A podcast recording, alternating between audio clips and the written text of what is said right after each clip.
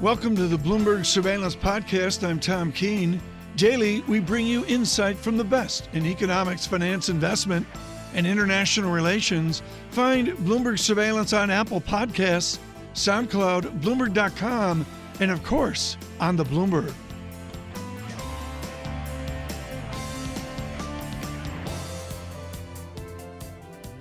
This is without question the interview of the day and and I should say, Arthur, an immense, immense honor. Arthur Levitt, who you know he comes on, chairman of the former chairman of the SEC. Arthur Levitt leveled the playing field for the individual investor in the vicinity of the 70s and into the 1980s, and he did it with John Bogle. Arthur, you wrote the foreword for the Clash of the Cultures investment versus speculation for John Bogle. He changed how all of us think of money, didn't he? Yes, he did. He was a real master in terms of understanding the costs of money, something frequently overlooked by investors, particularly with respect to mutual funds, those fees that are upfront and seem so minute are so massive in terms of their implication of loss or gain. And Bogle was the one who pioneered that from his beloved home in Lake Placid, New York. Uh, he wrote about accounting standards and fought uh, fearlessly for stronger accounting standards so that investors could understand the implications of one fund's costs over another. So, Arthur, obviously, you know, just a you've had a, such a, a, wonderful long-term relationship um, with Mr. Bogle. What do you think his lasting legacy will be for the individual uh, investor in the marketplace? I think, uh, above all else, uh, he has taught the vast, vast array of individual investors the true costs of their investments, how minute changes in fees have massive implications in terms of loss or gain. And I think even today, the uh, knowledgeable investor gravitates toward uh, the Vanguard fund formula of the lowest possible costs. And I think that the a vast number of sophisticated, knowledgeable investors understand that, and that accounts for the extraordinary success of Vanguard funds. It was ironical that uh, Jack, because he spoke so openly and fearlessly and not necessarily with discretion, was pushed from the management of Vanguard funds and operated solely out of his home, both here and uh, both in uh, the East Coast and up in Lake Placid. So you know, it's it's amazing, Arthur. If we think about it today, it's almost common knowledge or accepted knowledge about index funds and ETFs tied to index funds and, and minimizing fees. But when you go back and you take a look at Mr. Bogle's career, it was so radical in the mid 70s what his thinking was. He, he came from the traditional uh, mutual fund business, Wellington, uh, one of the big behemoths still today of uh, the traditional mutual fund business. But it really was in, in the mid 70s, early 70s when he brought this concept of indexing and focusing on costs. It really was radical back then, wasn't it? It was radical because the vast majority of investors like to pick and choose among the array of stocks available to them. And it took an index fund which really mimicked the market as a whole to be sold as a single unit, and a huge number of investors have gravitated toward that and have come to understand the implications of fees as uh, critical in terms of whether they win or lose in the market. Yeah, it's just, uh, it, it, yeah, you're right. You're exactly right. It's just amazing kind of how that evolved and, and kind of where we are today. In some of your more recent conversations with him, um, what were his thoughts about where he thinks investing will go, should go, the role of the individual investor, the role of the hedge fund? How did he kind of envision how maybe individual investing will, will trend going forward? I think that uh, he hoped and believed that the individual investor would take over more of the control of how they invest uh, using funds rather than picking and choosing stocks. I think he had uh, he had such a firm belief in uh, mimicking the market as a whole rather than trying to pick stock A or sell stock B. And I think he felt that with the growth of Vanguard and the success of Vanguard and the embrace of other funds in the same concept, the market was going to continue to move in that direction and that passive investing was going to uh, overtake and uh, really beat out individual stock picking. Arthur Levitt, thank you so very much for you know giving us your perspective on the life and the impact of uh, John Bogle, founder of Vanguard Group. Um, you know, obviously revolutionary figure in the world of individual investing.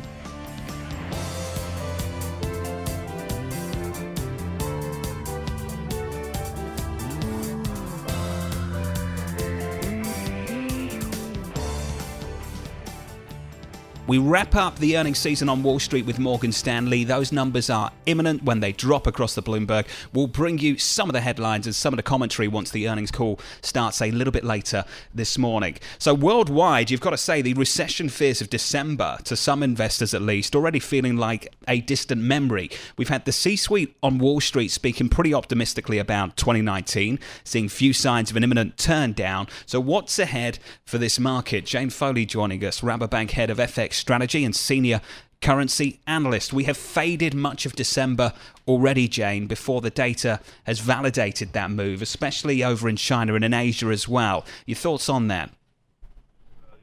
Well, to be honest, I, I still think that December really did mark a, a change in, in, market sentiment. The market really did take on board that the slower, slowing global growth, particularly with respect to the U.S. economy. But I think as we've moved into January, I think the market's beginning to, to focus more on, on what that has meant for Europe. And what we've seen, of course, is slower data from Germany.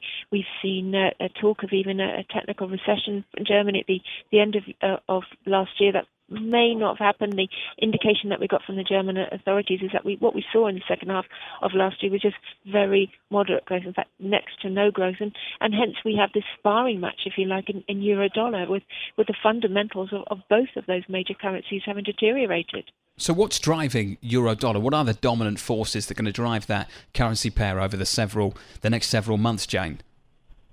You know, I think it's, a, it's an ugly sisters competition. I, I think it's, it has been for, for quite some time, some weeks at least, pretty easy to put together a, a deteriorated uh, version of fundamentals for the dollar in terms of slower growth concerns over Fed policy, etc. But I think over the next few weeks, uh, the market really does need to come to terms with what does that mean for the ECB? What does that mean for European growth? And we do have an ECB policy meeting coming up over the next uh, week or, or two, and and that's going to be important because you know the, the ECB have signaled that they may be hiking interest rates potentially in December. That's what they allowed the market to believe last time around. But since then, the market's been thinking, well, you know what? They're going to have to throw liquidity at Europe. There's going to be potentially TLTROs, etc. So I think the market needs to reconcile its outlook for uh, the, the the ECB in terms of the guidance that is officially out there. Jen, it's interesting to me that on the FOMC, on the Federal Reserve, the most hawkish representative of the FOMC, Esther George, has backed away from an imminent interest rate hike, rate hikes anytime soon. Yet one of the most hawkish members of the European Central Bank, Sabine Lautenschlager, is still talking about rate hikes at the ECB. Why is that still happening on the Governing Council of the European Central Bank? Why are they still having this discussion? Because nobody I speak to believes that the ECB can deliver a rate hike against the backdrop that the European economy has right now. I think one of the reasons for that is it's to do with normalisation. If we if we look at the level of interest rates in, in the ECB, it's no wonder that they want to normalise. They want to pull back some ammunition. If they do hike interest rates, then surely they will be having to do it whilst sort of easing liquidity on the other hand. So some people are talking about an interest rate hike maybe, but TLTROs on the other hand. And, and this is a very interesting uh, scenario, very interesting situation.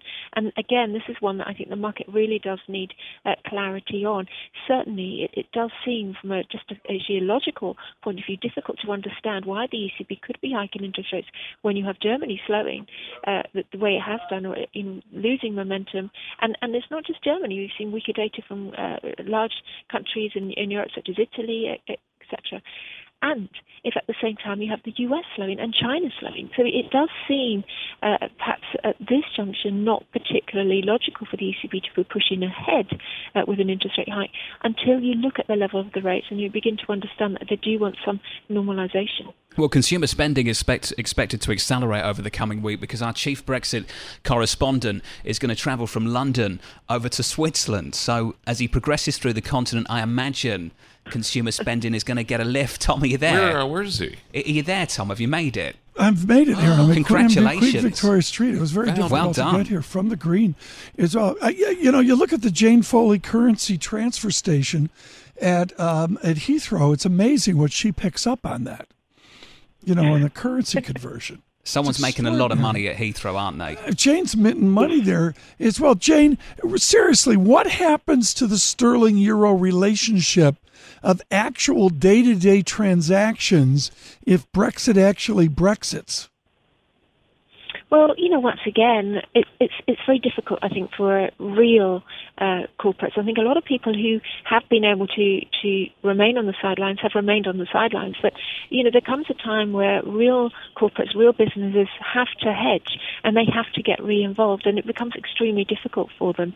Um, so I think over the next couple of weeks, clearly, it's going to be really, really crucial. A lot of people in the market, and we see this in, in the price, are betting that there will be some delay, that that, that a hard Brexit Will not happen. But of course, as it stands, legally, the UK is heading for a hard Brexit on May the 29th. And, and I think for investors to remain confident that that isn't going to happen, yeah. there needs to be some change. There needs to be some legislation in place. But but on a trans, you know, I think of Rabobank, and I understand there's speculation and there's a currency. What's the yen going to do?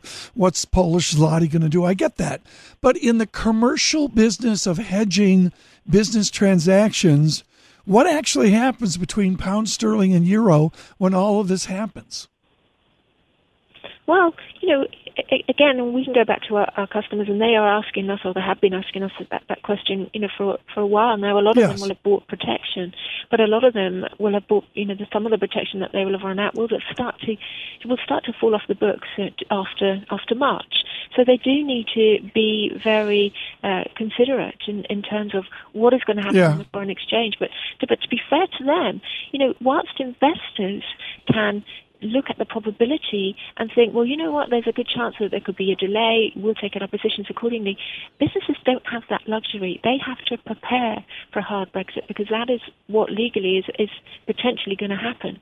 And this puts them in a, in a really quite difficult position. They have to spend that money to, to, to make those preparations. And that, to be honest, I think is their first consideration. The foreign exchange is just a complication for them. Jane, great to catch up with you. Jane Foley there, Rabobank Head of FX Strategy, yes. Senior Currency Analyst.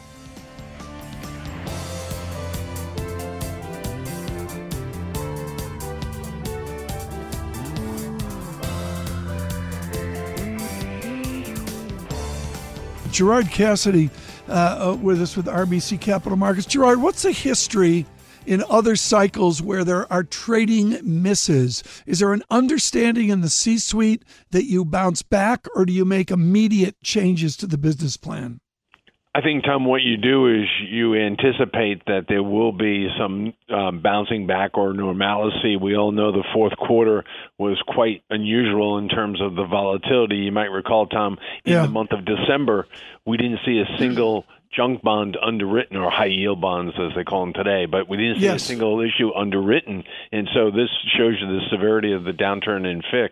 So I I don't think you, there's no knee knee jerk reaction yet, but if these trends continue through six months, right. that's when you, you have to address well, those issues. John Ferro, you've been all over this. You absolutely nailed the idea of junk bonds uh, being quiet in December. John Ferro, has there been any indication on your property, the yield yield, real yield, that things have bounced back? Well, the good news is the primary market has reopened. But Gerard, I think the, the issue for high yield is that it was a story not just through the fourth quarter; it was a story through the whole year. We had this very soft supply story, and as you know, Gerard, it was made up by the leverage loan, the leverage finance business for some of these banks that did actually really well, with the exception of the last quarter. So, Gerard, as we look out to 2019, I'm wondering: Are you expecting the high yield supply to still be pretty low, and will it be made up in the way it was made up last year with some really solid leverage loan issuance? influence it's really going to come down to the cost of raising this capital, and you put your thumb on it when you compare it to the leverage loan versus the junk bond market. And so, if the yields in the junk bond market are attractive, companies could tap that rather than going into the leverage loan market. We did see withdrawals. You know, ETFs and mutual funds are big owners of these leverage loans now, and the fund outflows in the fourth quarter were quite pronounced. So the demand on the leverage loan side may not be there as well. So I would suggest that it's going to come down to the cost of raising the money, and if it's more attractive in junk bond land, that's where they'll go. The good news, Gerard, if you look at the likes of Goldman Sachs and for that matter Morgan Stanley this morning, the one beat that I can see is on investment banking revenue. The investment banks the M&A, and in fact the vanilla retail banking last quarter still seemed to do okay, Gerard.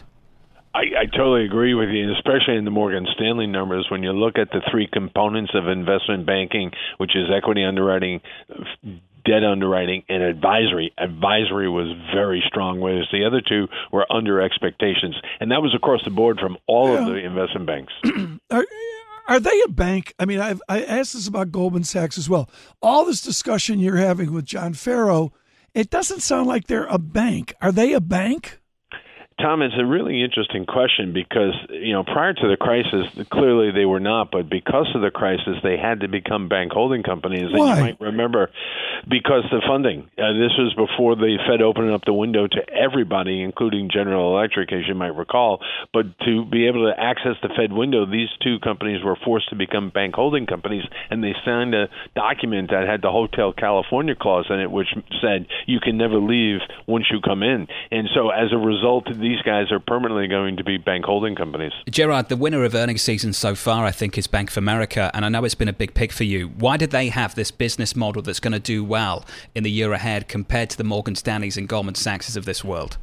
It's really interesting because when you take a look at as a percentage of total revenues, how much the traditional trading, sales, investment banking represents of total revenues, Morgan Stanley and Goldman Sachs are very high. Bank America is more diversified, so that universal bank model that Brian Moynihan, the CEO of Bank America, has been working on for 10 years, ever since the crisis, is finally now yeah. hitting its stride. And boy, they, they right. really did, John, put up really good numbers yesterday. 20 seconds, Gerard Cassidy. Is this a pause? Is it just a one quarter pause? A blip? Um, in terms of trading, I would say yes. I would, the okay. year is starting off better. Absolutely. Okay, Gerard Cassidy, thank you so much. RBC Capital Markets, really a foundational guest of all we do at Bloomberg uh, Surveillance.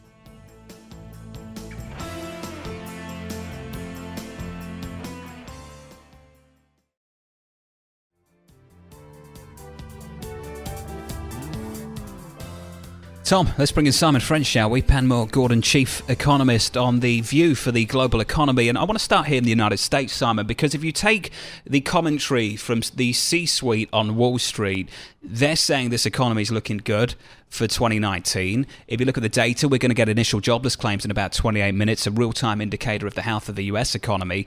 It looks pretty good. Any reason to believe there are serious cracks out there, Simon? Well, the financial markets are telling us that there are cracks out there. There is a there's a breakdown, isn't there, between where financial markets are starting to price the outlook for the economy and what the hard macro data is telling us. And at the moment, I think the the macro data tells us that we're certainly getting a mean reversion move here towards trend U.S. growth, which I don't think many people would have been on your show in the last 18 months and say, look, it was sustainable for U.S. the U.S. economy to expand north of three percent year on year. So we are seeing some mean reversion. What I spoke about with Tom earlier on TV was the fact that the risk here is you undershoot to the downside as inventories start to uh, destock, and some of the sentiment that we're seeing in financial markets may translate onto Main Street. Well, the risk also applies to Wall Street as well, Simon, that you fail to draw a distinction between what is a deceleration back towards trend growth that and a potentially big cyclical turn that leads us into a recession. I think a lot of people over the last couple of months struggling to get their hands around which one we're experiencing right now. Which one do you think it is, Simon? So I, so I think there's mean reversion going on here. So, so my own view is that we'll see uh, a lot of the stimulus from both uh, a softening of the tone from central bankers around the world, the Chinese stimulus that is a repeat of the 20, mid 2015 program, and then also the pass through to consumers from lower energy prices will start to kick in in the second half of 2019, which means that people are going to have to get used to some fairly uh, difficult comps in the first half of 2019, and some soft macro data, but not draw a linear line right. downwards into the red. Simon, one of the hallmarks of our interview today on John Ferro, one of my other properties, was with us was Mr. Radler of Deutsche Bank, hugely optimistic within the gloom of Europe. As an economist, does the stock market go with a view of economics or is it a separate beast? Oh, it's, it's a separate beast, and I think we've we don't have to go back far in history to look at moments when you've had economists and equity strategists on uh, on your shows giving you the perspectives that are fundamentally decoupled, and the question is who wins that that race on the data. And, um, and I think at the moment what we're seeing is uh, valuations across Europe at 11 times 2019 earnings, factoring in a, a fairly substantial recession not just in uh, the UK but also in mainland Europe. And I think that's overdoing it. Look, low trend growth in Europe of you know between 1.2 to 1.5 percent means that a policy mistake could tip you into negative territory. But I do think, given the expansion of 2017, early 2018 was two and a half percent, you're just seeing those numbers weighing on the year-on-year comps. Well, they're weighing on the year-on-year comps and the answer is corporations adapt. I mean, is the adaptation in this slowdown, the adapting, I should say, in this slowdown, is it just simply cost cutting? Is that what you and Panmure see forward, not only for the United Kingdom, but for America as well?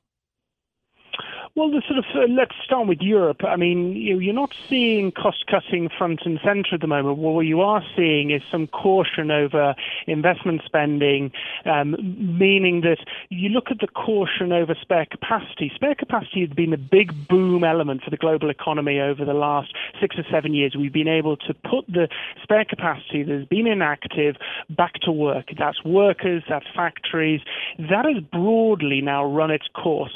Now, the last major uh, economic area to use up its spare capacity was the Eurozone. So, of course, corporates need to start making decisions on whether they need to start bidding up wages or investing in what looks distinctly end of cycle. The US economy, though, is further down this route, and I think it's far more about the policy mistake coming out of the White House and the degree to which that passes mm-hmm. through to consumer investor sentiment, that being the clincher as to whether we get a soft landing or something more malign. Well, Simon, there seems to be this obsession, and I'm not saying this is coming from you, but more broadly, there seems to be an obsession with a policy mistake in the United States. I'm looking at Europe right now. I'm seeing a total reluctance to do anything on the fiscal side, barely any capacity to do it in Southern Europe. And on the monetary policy side, an ECB that has not been able to get away from negative 40 basis points on a depo rate. Now, if we're thinking about policy errors going into a late cycle story, I'm way more worried about Europe than I am the United States. At least in the United States, there's no real sign of funding stress, even though we've seen the deficit explode. Yields are still really low. So that's the fiscal mm-hmm. position. You can worry about it if you like. Okay, we can have that debate separately. But the monetary policy position is a whole lot better than Europe. Europe looks weak on both fronts, and they don't have the growth either. Yeah, so I think it's there's two different potential policy mistakes going on here. There's the what I would describe as a structural policy mistake in Europe, where they haven't used the period of exceptional monetary policy to repair or repair the structural rigidities, but also complete monetary union. But then in the U.S., it's a far more cyclical policy mistake, where you see, you know, the the protectionist moves that we're seeing starting to translate through to consumers and investor sentiment which I think means they're very different beasts. And the reason why I think media attention focuses on the the US uh, angle is simply because the the European problem is one that has been around for us for most of the European Monetary Union, so coming on for 20 years. So it's quite difficult to get excited about a problem that has been known and has grown in magnitude yeah. over that period, rather than one that has appeared on the horizon and there are question marks over its sustainability. But the question that confronts investors is why do I want to allocate capital into a region that I continue to get burnt every time I do it, Simon? And I think we sit here again, and the answer is I don't want to. For most of the investors that I speak to here in the United States, is the attitude any different in Europe? Yeah, so so I think the answer in one word is valuation. So you look at uh, the best part of 16 times 2019 earnings in the in the U.S. economy, right. 11 times earnings largely in Europe, and you say is that a valuation mismatch yeah. that I can take advantage of? Should the particularly the geopolitical events in the UK, but wider in Europe, start to ameliorate during the course of the year? If you think that is, and normally that P uh, range is around two and a half to three. So if you think that delta has grown too large, then it's it's simply a, a closing back to its its long term average yeah. rather than you're off to the races on the basis of uh, above trend growth. Simon French, thank you so much with Panmure Gordon uh, today.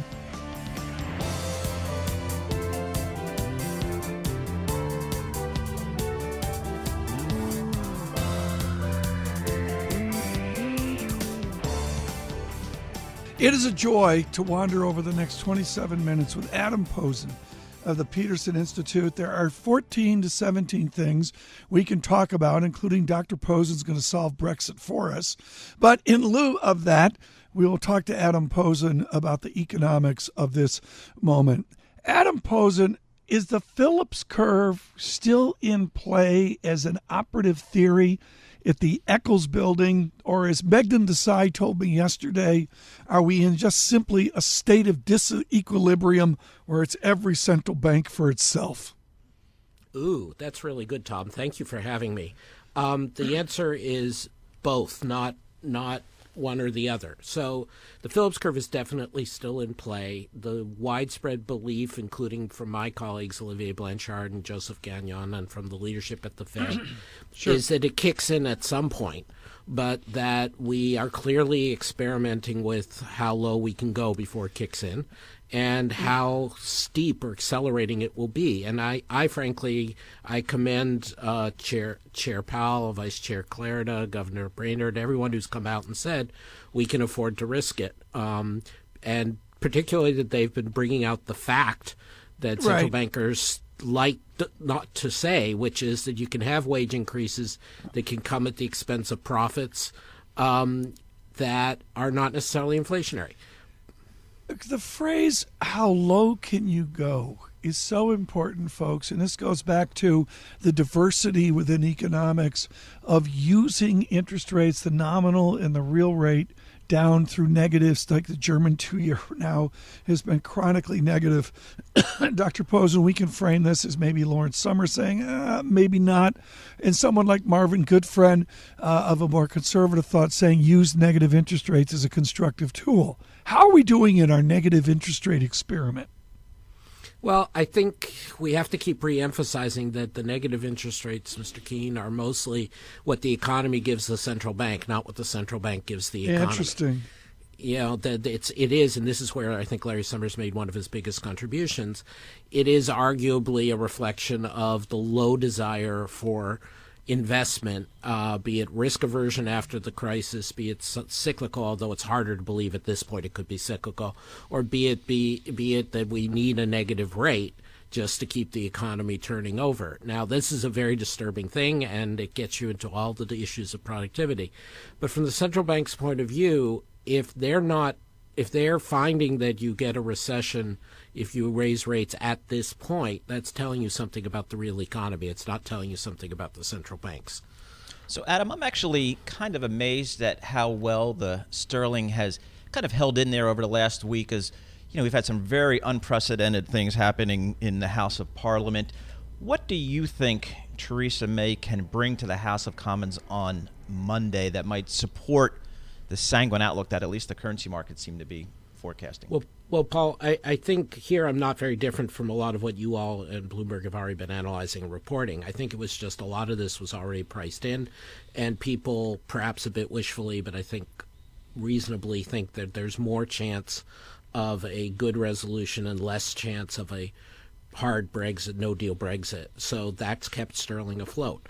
Um, what can May bring on Monday is very difficult. I, I think the, the ways we get out of this are either a people's vote, meaning a referendum uh, directly on no deal Brexit versus Remain, or basically May capitulates and she goes to um, to essentially Norway plus plus plus, which means uh, in the EU in economic terms, out in political terms. She won't do that because she cares too much about free movement. She's too anti-immigration. She won't do that because the people in her party on the right wing won't support it, and she won't do that because Jeremy Corbyn wants to create chaos. What it should be is a cross-party vote in favor of suspension of Article 50 for the good of the country, but that's not going to happen. Do you expect the European Union to make any meaningful concessions to allow May to get some kind of deal through Parliament? As as my friend Jonathan Portes, who's one of the leading British analysts of Brexit, has said, you know, for the hard of hearing, what the EU has said is, you compromise on freedom of movement, we're happy to talk deal, but if you don't move any of your red lines, don't expect us to change anything. Um, and so, you know, there is there are these rumors that they might sell out the Irish in some sense because the Irish backstop, which is a complicated issue, Yeah. is very symbolic for the right wing of the Conservative Party. But in the end, I don't think they will. Adam Posen, this is so important with your work at the uh, Bank of England and your expertise on Germanic society and the whole continental historical economic movement. All this is great, but the bottom line for leave is a nostalgia for another time, maybe to rebuild Absolutely. the empire or to go back out and do WTO, say younger George Herbert Walker Bush, Right. GATT kind of stuff. How do you frame that nostalgia for 2030? No, I, Tom, I think you've got your finger on it exactly. This is the fantasists. I mean, we saw this even from Niall Ferguson a couple of years ago, although he's since recanted that, oh, we're going to break up the EU and essentially and have, you know, the northern, essentially white, conservative uh, states all come together and we're going to have a Hanseatic League and we're going to do this. And then these fantasies that for some reason India or Australia would care more about trading with the UK at this point than with the rest of the EU even if there wasn't resentment over the the past uh, uh, uh, colonialism, it's just stupid for those countries to think that way now. So it is an imperial fantasy. It is a, a right wing fantasy, but unfortunately, Corbyn and some on the left share it because they they have a different fantasy from the 30s, which is Stalinist Well- socialism in one country. Let us continue. Adam Posen with us, wound up on Brexit, and of course, working at the Peterson Institute, where he has put together a terrific team of uh, people. He mentions Dr. Blanchard. I uh, cited an Olivier Blanchard chart from, I think, 10 years ago at AEA, and one of our wonderful guests today was using it to show Brexit dynamics. This was on a log basis, so we, I don't know if we should do logarithms on radio. Maybe that won't work. Are you buying a snow shovel for this weekend, Adam Posen? Uh, I'm not going to Davos, Tom, like you, so you can shovel, and I'm not. Well- I'm, I'm in, I'm in sunny Washington. You'll stay in sunny Washington where I hear there's snow. And yeah, the snow, folks, seriously, in Switzerland and Austria is record levels. Adam Posen, thank you uh, so much.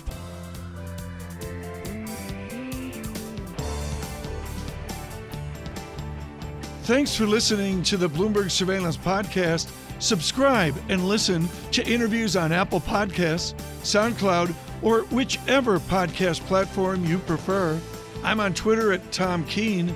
Before the podcast, you can always catch us worldwide on Bloomberg Radio.